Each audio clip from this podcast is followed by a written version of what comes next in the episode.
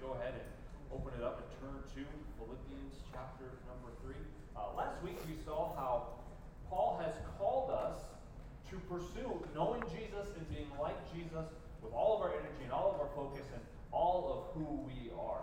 And if we're to be honest, that's a, that's a high call, isn't it? But what I love about the rest of this paragraph of scripture that we're going to look at this morning is that Paul gives us that call, but then he encourages us as we seek to answer that call and to pursue Jesus.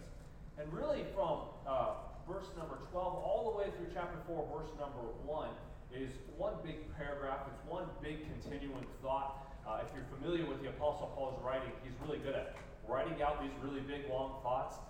And uh, so this morning is really going to be a continuation of what we saw and what we started last week. The message last week was called Pursuing Jesus. And this week, the title of our study is Progressing in That Pursuit. Like Paul repeatedly says about himself in chapter 3, none of us have arrived. All of us still have growing to do until God brings that to completion the moment we see Him. So we're all still in the middle of this progress, and Paul is going to encourage us as we continue to make that progress in pursuing Jesus. So if you have a Bible, turn to Philippians chapter number 3.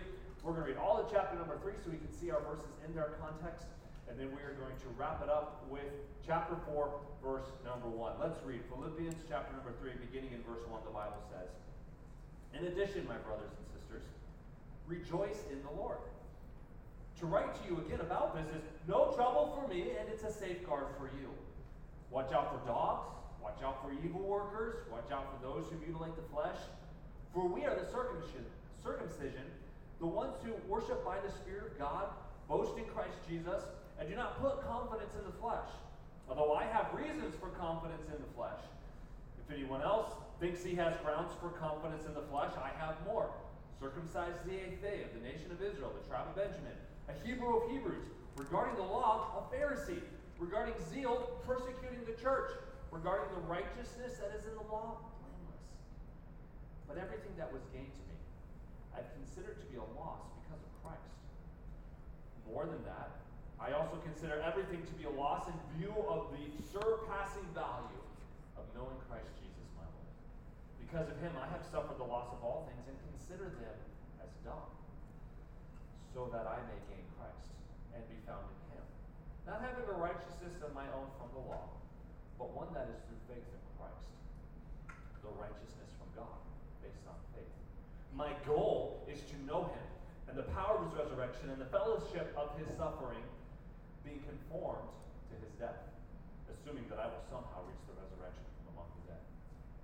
Not that I have already reached the goal or am already perfect, but I make every effort to take hold of it because I have also been taken hold of by Christ Jesus.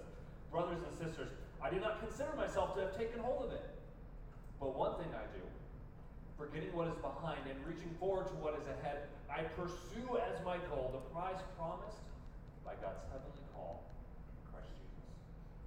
Therefore, because of all that, let all of us who are mature think this way. And if any of you think differently about anything, God will reveal this also to you. In any case, we should live up to whatever truth we have attained.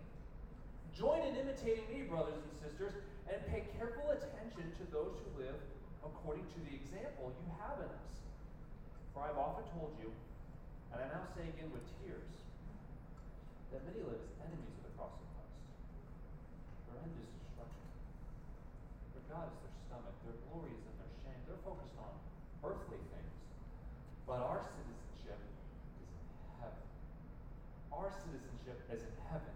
And we eagerly wait for a Savior from there, the Lord Jesus Christ. He will transform the body of our humble condition into the likeness of His glorious body by the power that enables Him to subject everything to Himself. So then, my dearly loved and longed for brothers and sisters, my joy and my crown, in this manner, stand firm in the Lord, dear friends.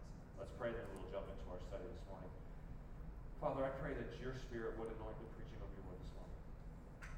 And Lord, I'm going to pray this every week. I pray it every week, Lord, because we don't ever want to go through the motions of studying your word together.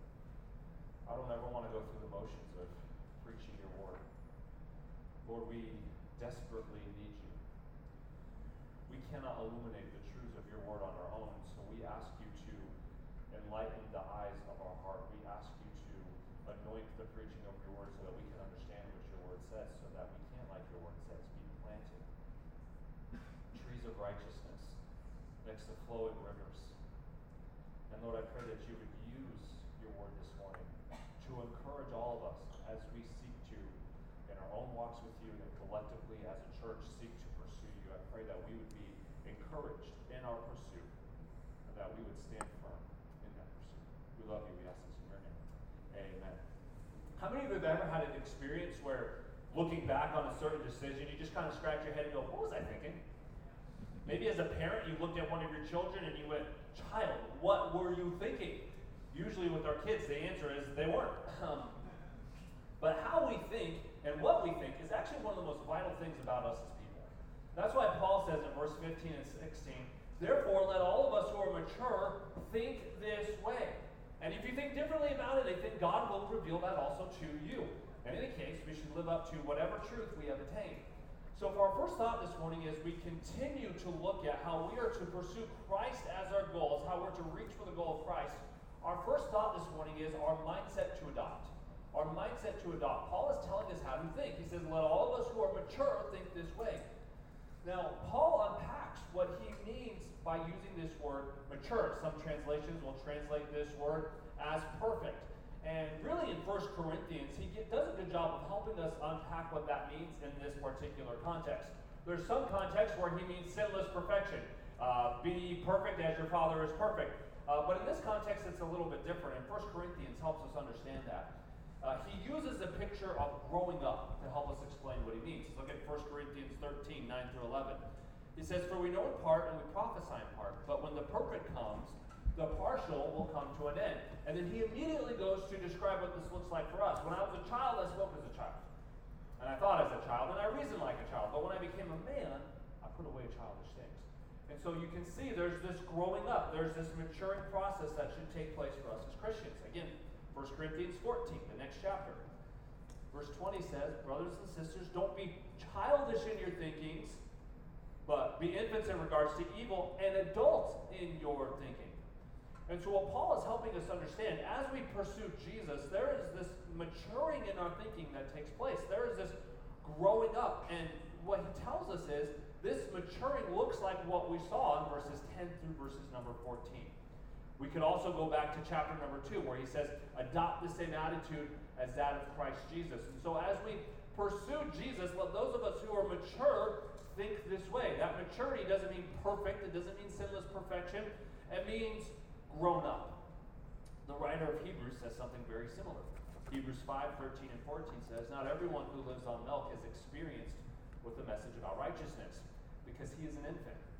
But solid food is for, same Greek word, the mature. For those whose senses have been trained to distinguish between good and evil. So the writer of Hebrew also shows us that there is a training, there is a maturing that is taking place throughout the life of a Christian. And this maturing looks like a more and more committed pursuit of Jesus. The more a person grows in their Christian maturity, the more they forget what is left behind and reach forward towards the goal of Christ. So, in the context that Paul is giving us, those of us that are mature, what he means is not babes in Christ. For those of you who are grown up spiritually, it means our spiritual discernment is grown up and we are now pursuing spiritual aims. Now, the phrase, think this way, means have this mindset. It means take this truth and put it into your mind. Set your mind on this truth. It's what Paul called the church at Ephesus to in Ephesians 4. Be renewed in the spirit of your mind. Have this type of thinking. Take this truth, set it in your mind. Let that be the truth that rattles around in your head.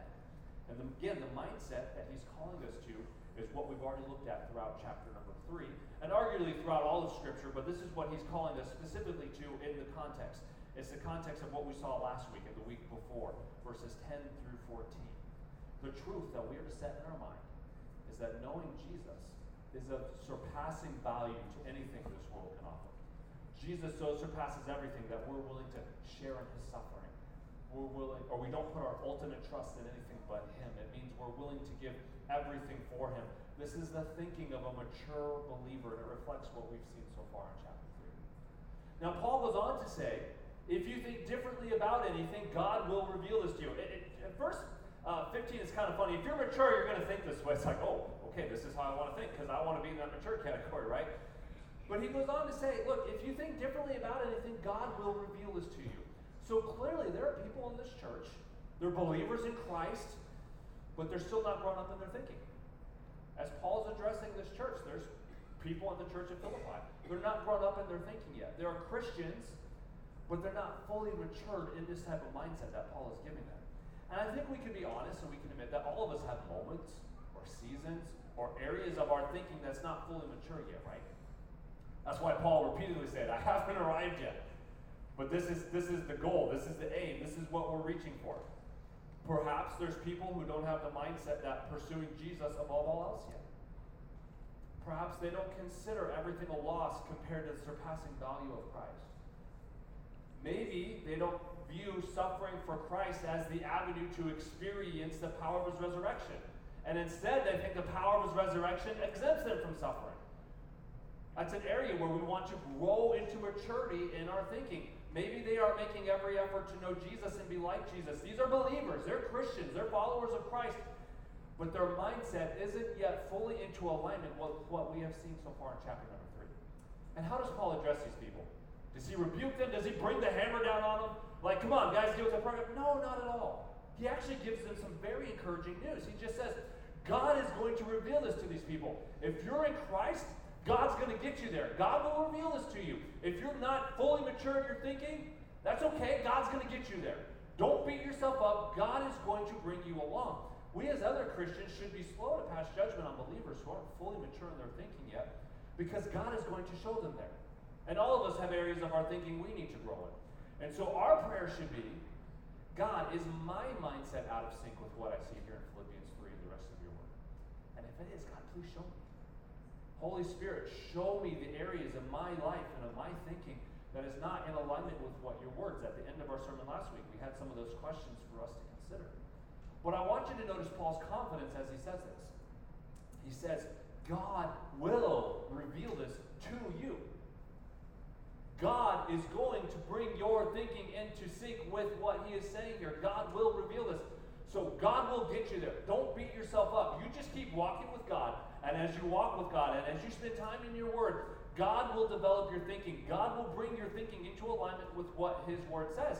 That's why we're told throughout scripture to renew our minds. Because this is a process for all of us. All of our thinking needs to come more and more into alignment with God's word. But it's God who is the one that brings our thinking into that alignment. We see God doing this with Peter the book of Matthew, Matthew 16, 7, 17. Jesus responded, Blessed are you, Simon, son of Jonah, because flesh and blood did not reveal this to you, but my Father in heaven. Now, this doesn't negate discipleship. This doesn't negate preaching and teaching the Word of God. This does not negate studying the Bible and getting Christian resources that help shape our thinking. All of those are vital. Those are the tools that God uses to shape our thinking. These are things that we're instructed to do. These are the tools that the Holy Spirit uses to develop our thinking. Don't neglect your Bible reading and study and just think, well, God's going to get me there. I just consider I'm going to do nothing. That's not what Paul is calling us to. Get in the Word of God. Get under sound preaching. And, and more than just mine, hopefully, get other people who can help you study and develop your Christian thinking. But when we teach and as we study together and as we disciple, it's the Holy Spirit of God who takes the truth of His Word and illuminates that truth. It's not my words, it's the Holy Spirit that illuminates that truth and brings it alive. The point Paul is making here in verse 15 is if you aren't there yet, God is going to get you there. So it's okay, Christian. Don't beat yourself up. God will get you there. And in addition to our teaching and our discipling and our Bible study, Paul, if you remember back in chapter 1, shows us how to pray and how to interact for people who still may be immature in their thinking.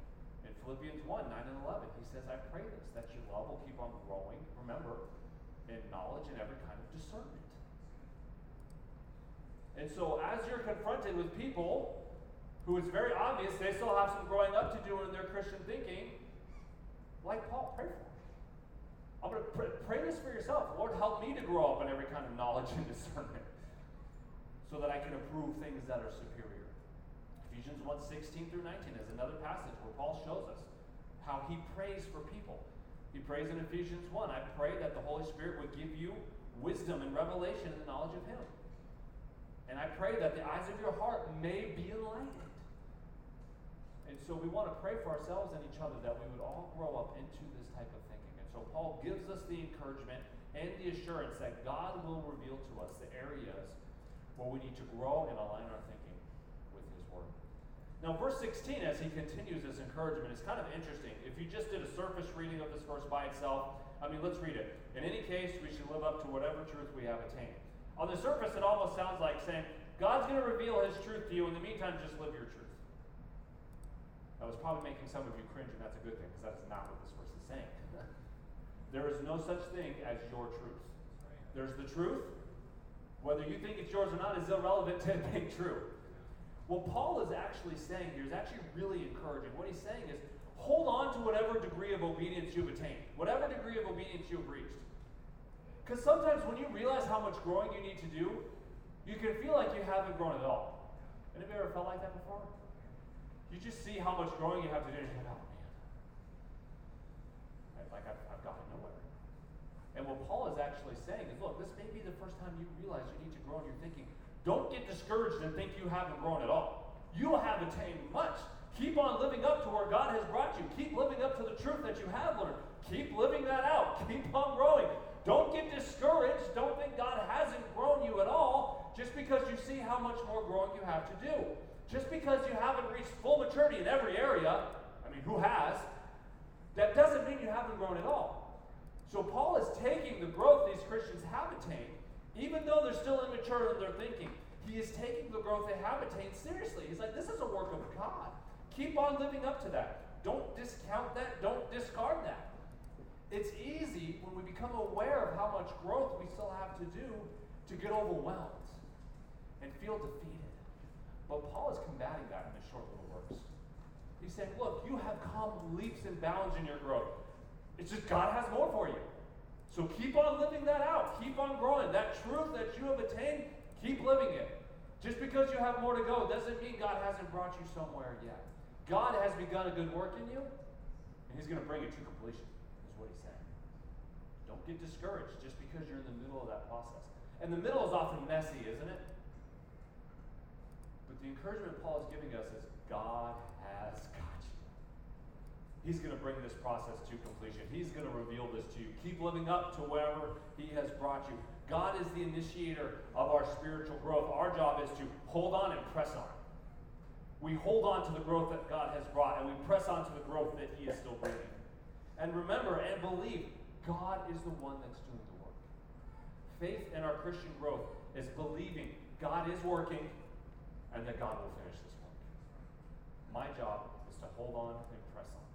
That's Philippians chapter 2. Work out your own salvation with fear and trembling. There's our job. Work out our salvation with fear and trembling. For it is God who is working in you both to will and to, and to, and to work according to his good purpose. So we hold on and press on, believing God is going to finish this work. This is the mindset that we have been called to adopt. But as we continue working through this paragraph, as we move into verses 17 and 19, Paul gives us, as he continues to encourage us, he gives us our examples to follow. Our examples to follow. Look at verses 17, 18, and 19. He says, Join in imitating me, brothers and sisters, and pay careful attention to those who live according to the example you have in us. He's, this is our examples to follow. Then he goes on, he says, For I have often told you. So follow their example, because I've often told you, and I'm now saying again with tears, that many live as enemies of the cross. Their end is destruction, God is their stomach, their glory is in their shame. They're focused on earthly things, he says. Now, obviously, we're given good examples and bad examples, right?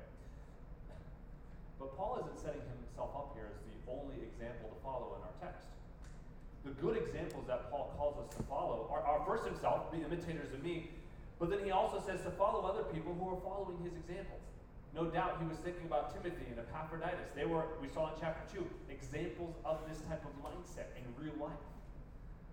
The point he's making isn't we need more authority. The point he's making is these people that are following Christ can be an inspiration to us. they can inspire us to live like Jesus. It's not just Paul who's living this way. Paul says, I'm living this way, but so is Timothy, so is Epaphroditus, so is the businesswoman Lydia who helped start the church, so is Jeremy, so is Red, so is Stephanie, so is Sarah, so is Nancy. When we look around and we see people who are by faith, by the grace and power of God, living their lives in pursuit of Jesus, we're encouraged and we're inspired to live that way as well. When we see other people by grace through faith, people who aren't perfect but who are reaching towards that goal, living by faith, it reminds us and it inspires us that this can be done. We may be in the messy middle and we may be discouraged, but when we lift our heads up and we see, man, God is doing a work in so many people's lives and He wants to do that in my life too, that's inspiring. That shows us that God is doing this. That shows us that the Christian life is worth living. Now, I want to be sensitive here, but the type of thinking that says, I don't need examples of the Christian life because I have Jesus, it sounds right, but it's not really biblical. Now, again, I want to be sensitive because sometimes we have followed examples and we've been hurt. So I want to be careful here. We're not saying people are equal to Jesus, not by a long shot. But throughout Scripture, we are told to follow people's examples. Look at 1 Peter chapter 5.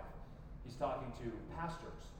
He says, I exhort the elders among you as a fellow elder. So he's not saying like I'm, I'm not saying this like I've arrived, I'm your boss, I'm your fellow elder, and witness to the suffering of Christ, as well as one who shares in the glory about to be revealed. Shepherd God's flock among you, not overseeing out of compulsion, but willingly, as God would have you, not out of greed for money, but eagerly not lording over those entrusted to you, but being examples to the flock. So, at a very minimum, God calls pastors and elders of the church to be examples. This means if the leaders in your life are Christ like examples, you can follow them. You can follow their example. You can emulate them. He encouraged Timothy with this in 1 Timothy 4.12. He said, Don't let anyone despise your youth, but set an example for believers in speech, in conduct, in love, in faith, in purity. Being a Christian leader is not about being a boss. He made that pretty clear in uh, 1 Peter 5. It's about being an example.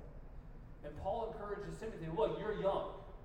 So your goal should be to go in there and just be an example of what it means to follow Jesus.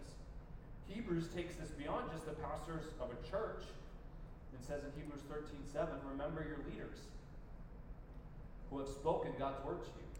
As you carefully observe, observe the outcome of their lives, imitate their faith. And so several scriptures tell us that we are to follow the example of other Christians who are mature in their thinking and pursuing Jesus. And back in our text in Philippians, this is the second time in the short little book, Paul has called our attention to the example of other believers. He did this in chapter 2 with Timothy and Epaphroditus when he said, honor them because of the way they live. And a good example always points us back to Jesus. We understand people aren't our messiahs. And my heart hurts for people that have been hurt by Christian leaders' bad examples. And there's a lot of serious warnings God gives to Christian leaders in that situation. But that doesn't negate the fact that God still calls us to follow good examples. People who are following Jesus are a reflection of Jesus, and they can help us be reflections of Jesus as well. This is why Hebrews 13 7 says, carefully observe the outcome of their lives. Like this isn't blind follower followership. You, you, you, you watch your leaders' lives. You, you carefully examine them. You make sure that what they're preaching is how they're living. And as their teaching comes into alignment with the Word of God, then uh, the writer of Hebrews says you can imitate their faith. You can follow that example. And then Paul contrasts people we should follow against people we should not follow. And really, the, the, the flow of thought is hey, follow our examples because there's people out there who live as enemies of the cross. We need to watch out for these people. These are not people to follow. And this reality, it breaks Paul's heart. Look at verses 18 and 19.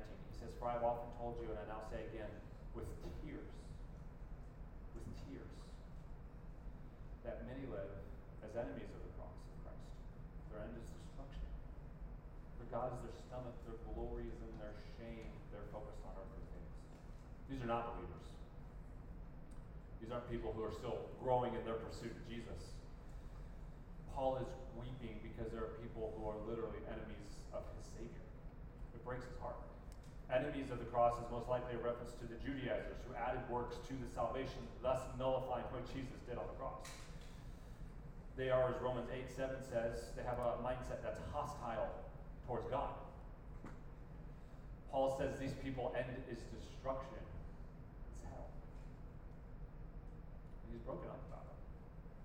I mean, Matthew 7 13 and 14 helps us understand that this is talking about eternal destruction. Jesus says, Enter through the narrow gate, for the gate is wide and the road broad that leads to destruction. And there are many who go through it. How narrow is the gate and difficult the road that leads to life. And few find it. We know it's talking about eternal life in the context of Matthew 13. So, in contrast to eternal life, destruction is eternal destruction. And this reality makes Paul These people live for themselves. their God is their stomach. That means they worship their carnal, sinful desires. Their glory is in their shame. That means they're celebrating their sin. They're not even trying to hide it. They're just flaunting it. They're celebrating it. It's their glory, he says. Their only focus and care is on earthly things. Paul describes this in Ephesians 2. He says, This is how we all were before we were saved, and you were dead in your trespasses and sins, in which you previously walked according to the way of the world, according to the ruler of the power of the air the Spirit now working in the disobedient. We too all previously lived among them in our fleshly desires, carrying out the inclinations of our flesh and our thoughts. And were by nature children of wrath, as the others were also. When I read these verses here in Philippians 3, it's such a poignant reminder. Like you read these verses and you can't help but think of society today, right? Celebrating and flaunting sin, worshiping their carnal appetites but it's a poignant reminder that nothing has really changed. Perhaps the expression or some of the specifics of the sin may be different, but when you boil it down, it's. Our world is lost, in desperate, desperate need of a Savior. And what I want to point out is notice Paul's emotions. It's just these two little words in this verse, but it tells us so much about the heart of Paul. As Paul is dealing with this hard truth, as he is warning this church, there are people who are enemies of the cross. So follow our example, please.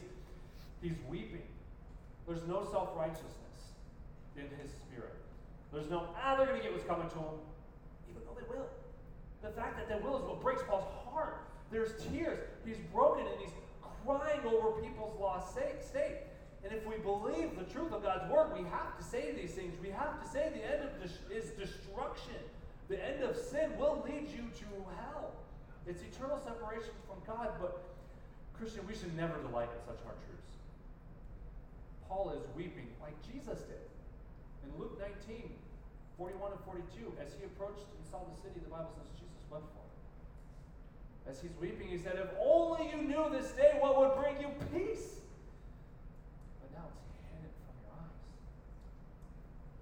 Paul in Romans 9 received this with him He says, I have great sorrow and unceasing anguish in my heart. I, if I could, I, if I could, I wish that I myself were cursed and cut off from Christ for the benefit of my brothers and sisters of my own flesh. Paul's like, if I could, I would give my own salvation to my fellow Jews.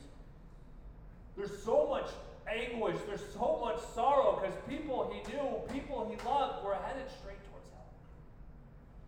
And so, what Paul is helping us understand is a mature mindset, a mindset that is pursuing Christ is heartbroken over the reality that people are headed towards destruction. Genuine love for people will lead us to speak the truth of God's word, but never with a sense of self righteousness, but rather genuine. Too many Christians care, and, and people, this is society in general, too many people care more about making a point, and that reveals a lack of love and charity.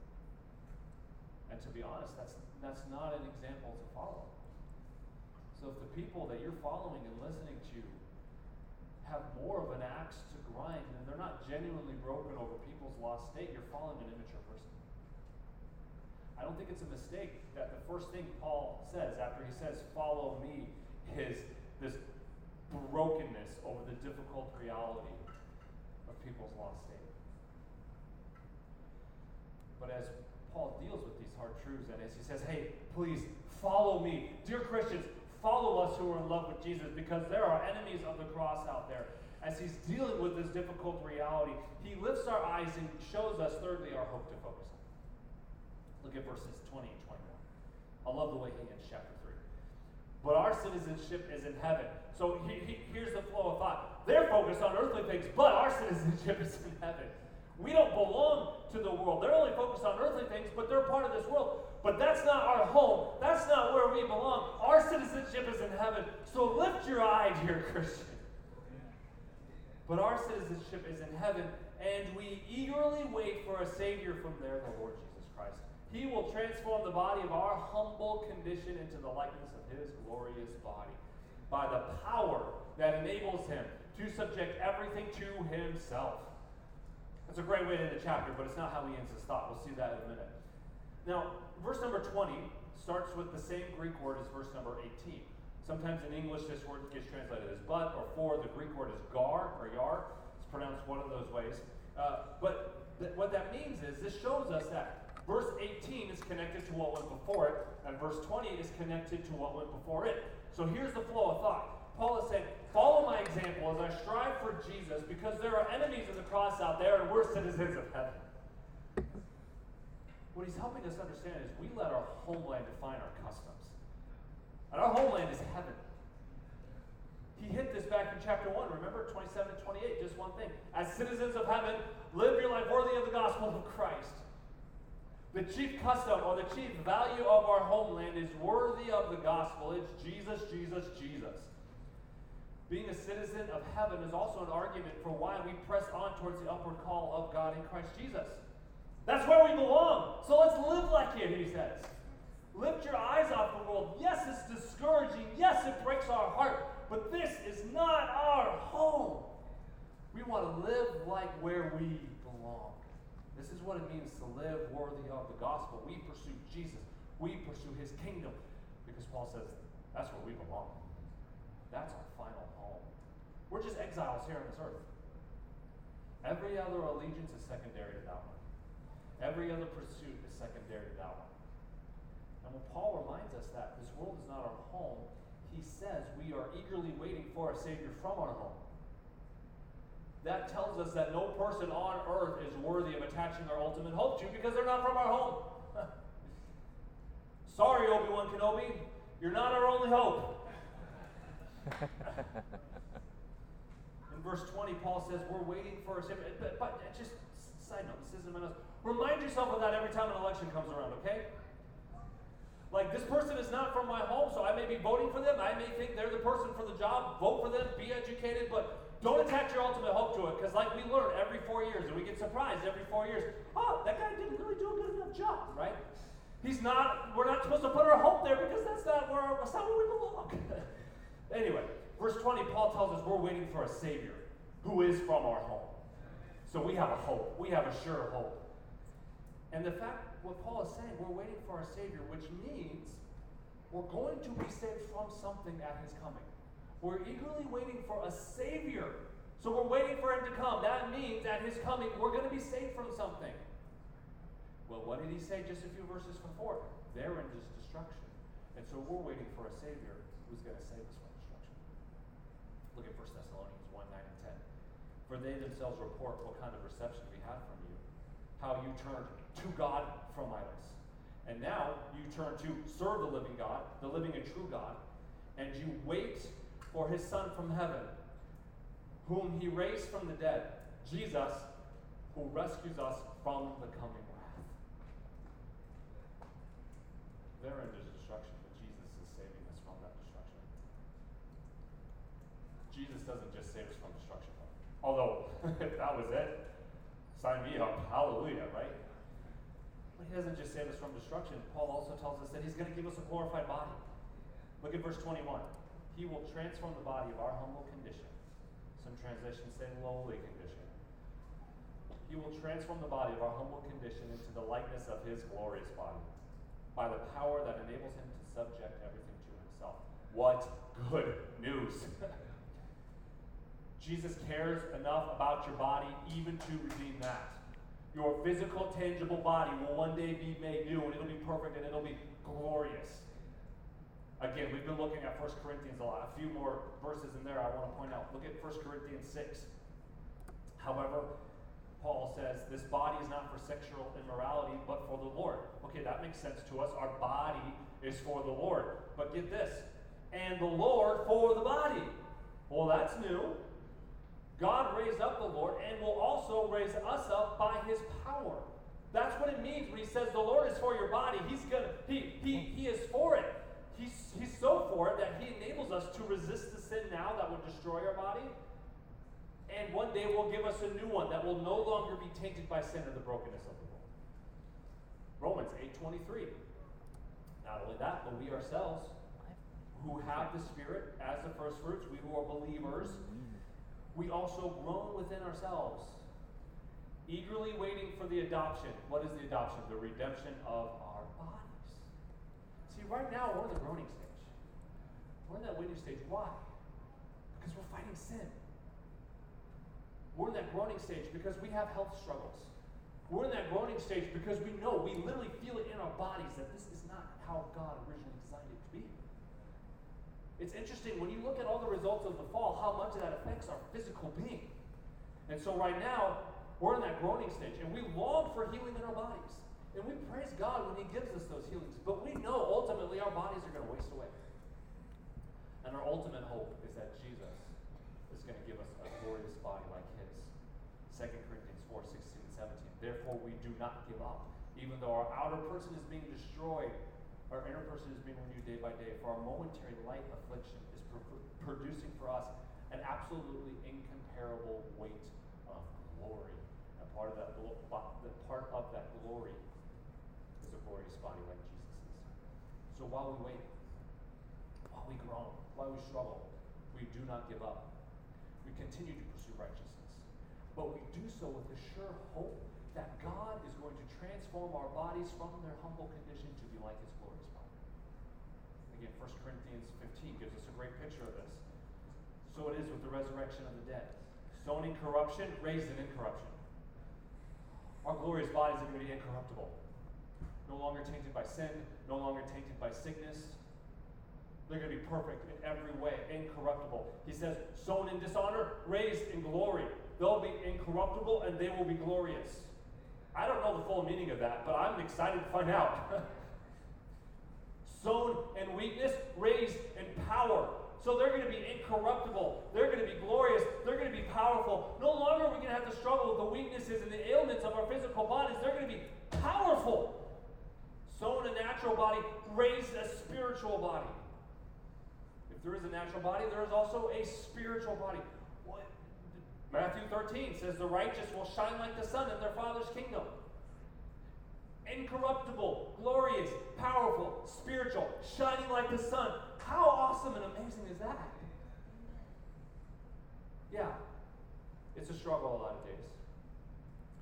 We groan, we wait, we pursue, we fight sin, but we do not give up because we know it's coming. There's a hope that we are looking forward to. And so we want to chase after that in our pursuit of righteousness. And Jesus is going to make it happen by the power that enables him to subject everything to himself. We looked at that earlier in uh, Philippians chapter 2. One day every knee will bow, every tongue will confess. It, it's not going to be the baby in the manger, it's going to be the king riding in triumphant, and he's going to subject everything to himself. And by that same power, he's going to give us so, yeah, the world is crazy. And yes, that should break our hearts. Yeah, we still have groans, we still have a race to run. But our Savior has the power to change and fix it, and one day He will change and fix, it. And so we do not give up. We keep on pursuing. Now, if that was the end of the paragraph, that'd be a fantastic way to end. But he, he doesn't end his thought with 21. He ends his thought with chapter 4, verse 1. So then, my dearly loved and longed for. So then, because of all this, because of all this amazing thing, yes, because the world is hard and broken, but we have a better hope. So then, because of that, my dearly loved, my longed for brothers and sisters, you can see the care that Paul has. He calls it my joy and my crown. He loves them so much, he wants to give them one more encouragement as he's telling them this truth. He says, In this manner, stand firm in the Lord, dear friends can you not sense Paul's heart and Paul's love for this church as he implores them, stay faithful? Yes, there are enemies of the cross. Yes, they're trying to pull you away from the true gospel. Yes, there's so much that you're struggling through right now, but stand firm. Don't give up. Keep on pursuing Jesus. Keep on reaching towards Jesus. Keep on running your race. Stand firm. Not in your strength. Stand firm in the Lord. He's like, church, our life is so completely tied up in the life of Jesus that we can securely stand firm in Him. Stand firm in your pursuit of Jesus. Hunter, stand firm. Debbie, stand firm. John, stand firm. Joe, stand firm. Stand firm in your pursuit of Jesus. Because we've got an amazing hope that we are looking forward to. Stand firm, church, in your pursuit of Jesus. Let's pray. Father, I pray that we as a Fresno church would stand firm in our pursuit of you. I pray that you would enable us to not just be hearers of the word, Lord, we've heard your word this morning. I pray that your Spirit would enable us to be doers of the word. That your Spirit would give us such a love for your word and for the promises that you have given us that we would stand firm, that we would pursue you with everything that we are. I pray that we as a church would forget what we need to forget, forget what we need to leave behind, forget what's going to tempt us to put our confidence in that instead of you, that we would forget what's left behind and just reach forward to you, and that we would be a church that just pursues you, that we would stand firm in the Lord